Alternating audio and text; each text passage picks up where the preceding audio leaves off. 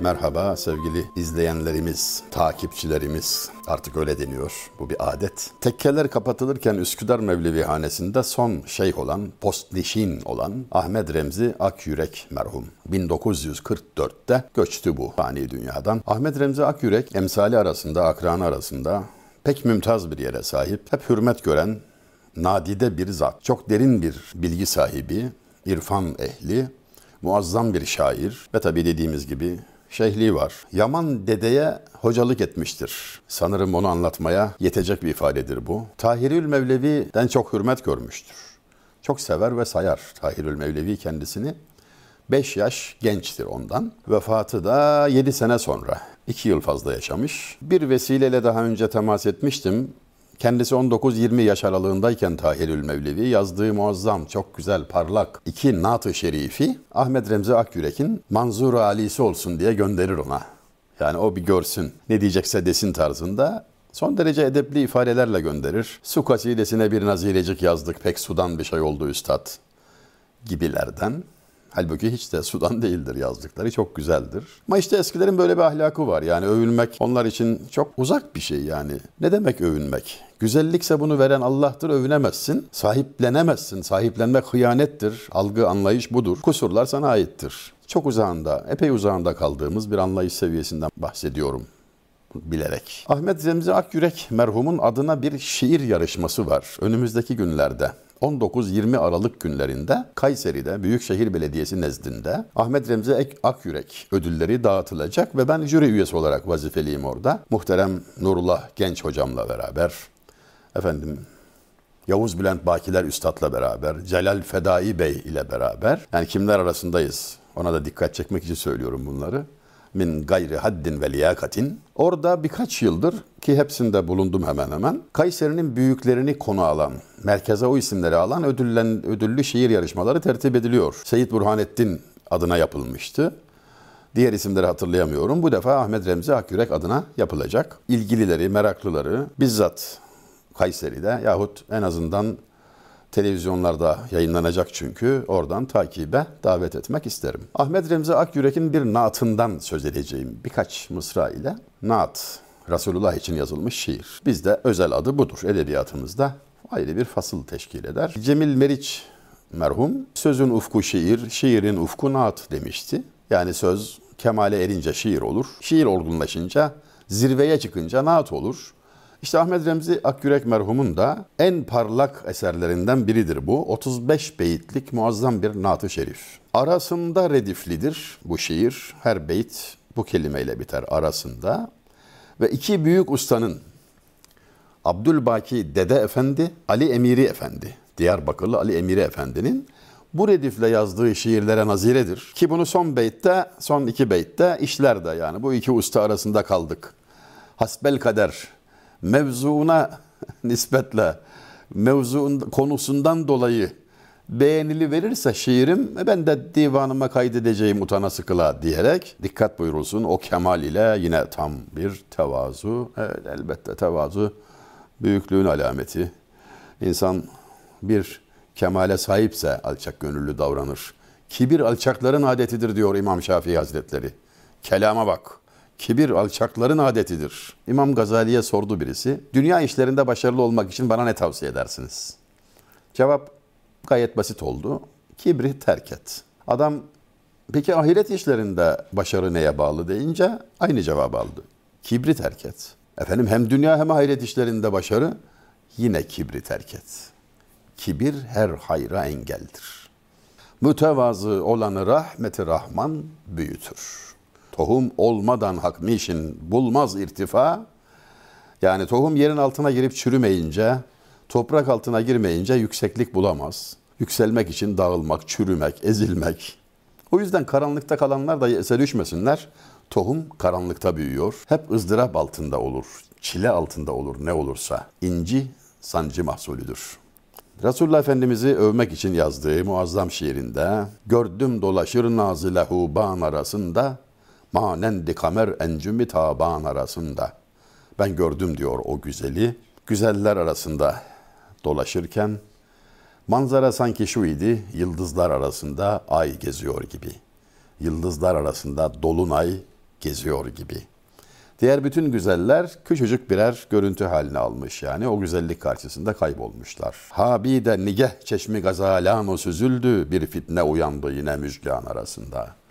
Uyur gibi, uyuklar gibi bakan gözler, ceylan gözleri gibi gözler, kirpikler arasında bütün güzelleri kıskandıran bir letafet arz ediyordu. Bir nim tebessümle eder mürdeler ihya, sor abı hayatı lebüden dağın arasında.'' bir yarım teveccühle, şöyle bir bakı vermesiyle hayat bahşeden o güzel, ne kadar güzeldir, o güzelliğin kemali nedir sen bunu ancak lebü dendan arasında görürsün. Leb dudak demek, dendan dişler demek.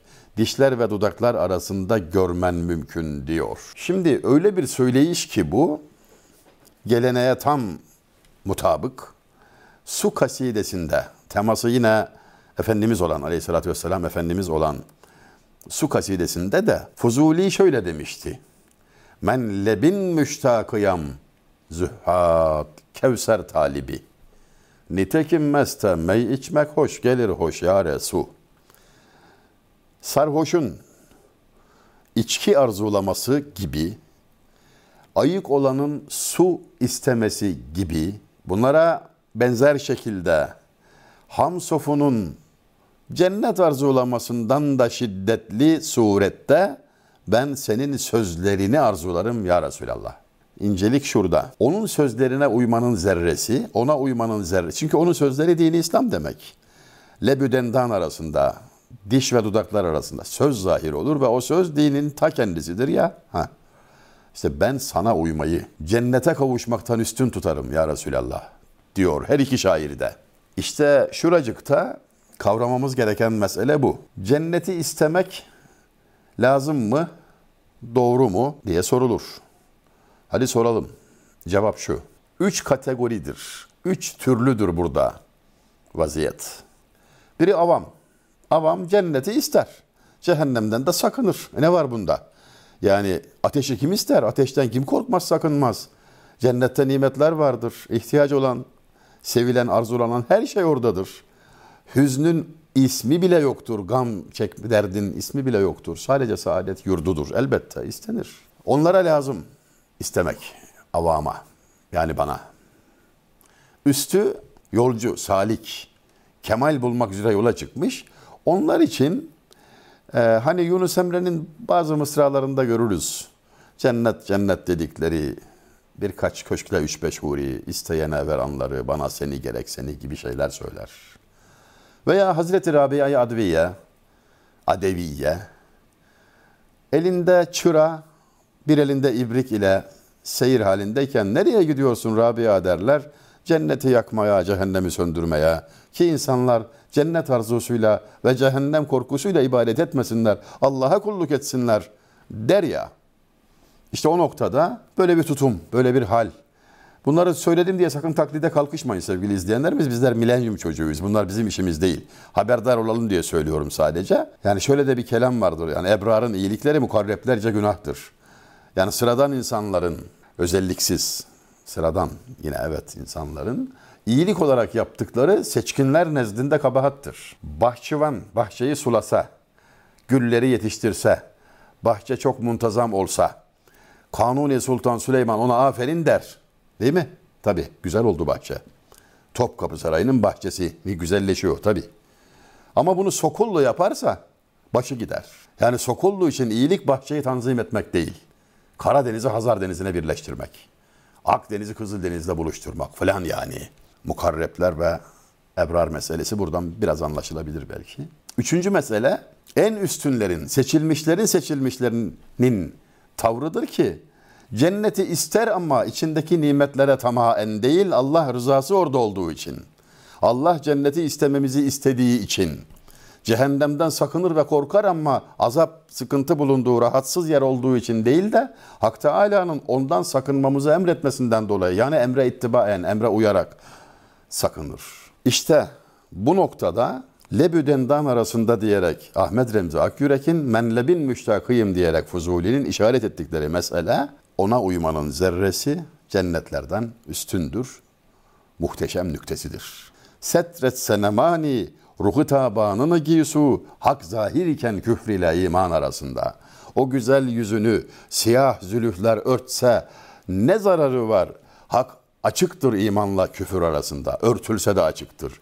Güneş örtülmez öyle. Tabi bu edebiyatımızda siyah zülüflerin küfre, beyaz yüzün imana teşbih edilmesi gibi bazı incelikleri de hatırlatıyor ise de e, bu kadar detaya girmeye hacet yok aramızda. Yani arasında diyor ya şair onun gibi yani.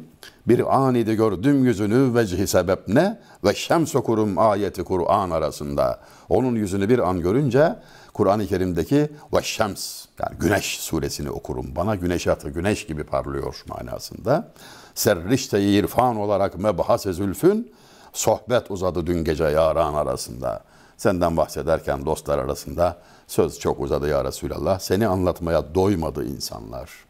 Mekke-i Mükerreme, Medine-i Münevvere o daha üstün bu daha üstün konuşuyorlar. Arifler sohbet oluyor aralarında.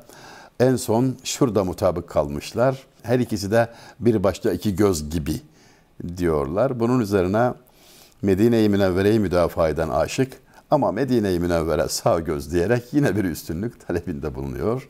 Çünkü iki cihan serverinin medfun bulunduğu yerdir. Velhasıl ona olan sevgide sınır şu. İlahlık izafe etme ne dersen de. Resul-i Zişan Efendimiz'i övme bahsinde sınır odur. İlah deme. Bunun dışında ne söylesen azdır. Bütün şairlerimiz ben seni nasıl öveyim ya Resulallah seni öven Allah'tır, meddahı kibriyadır diye bağlarlar sözü. Artık biz de sözün sonuna gelelim. Bu çok uzun bir mesele. Yani 35 beyti nasıl anlatalım yani. İstesek de bu mümkün olmayacak. Ancak 22. beytten itibaren şöyle bir durum var. Hulefai Raşidini yad ediyor dört beytte. Ki bunu o dönem şairlerin hepsi yapmıştı. Kemal Edip Kürkçüoğlu'nun da uzun bir naatı var. O da aynı şekilde aynı sırayla Hulefai Raşidin yani ehli sünnete tam bir tabiiyetle.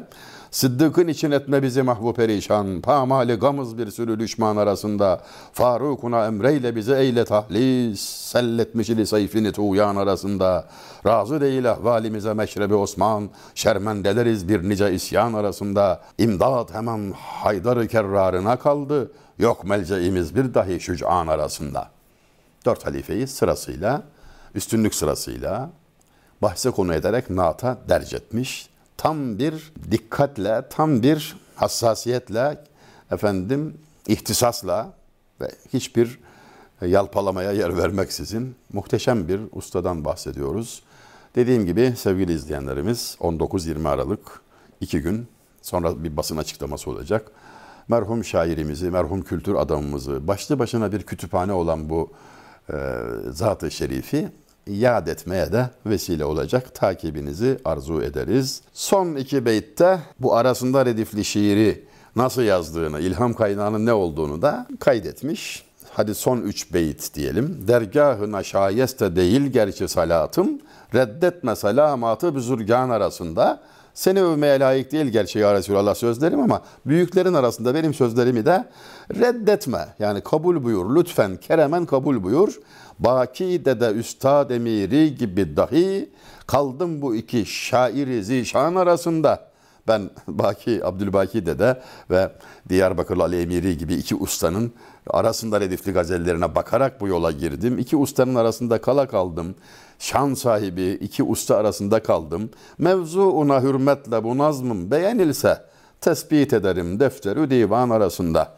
şiirin kendisinden dolayı değil, yazanından dolayı değil ama mevzuuna nispetle övülür, beğenilir, sevinilirse şu aciz eserim ben de şunu divanıma, defterime kaydedeceğim diyerek tam bir tevazu ile ustalığını setretmiş.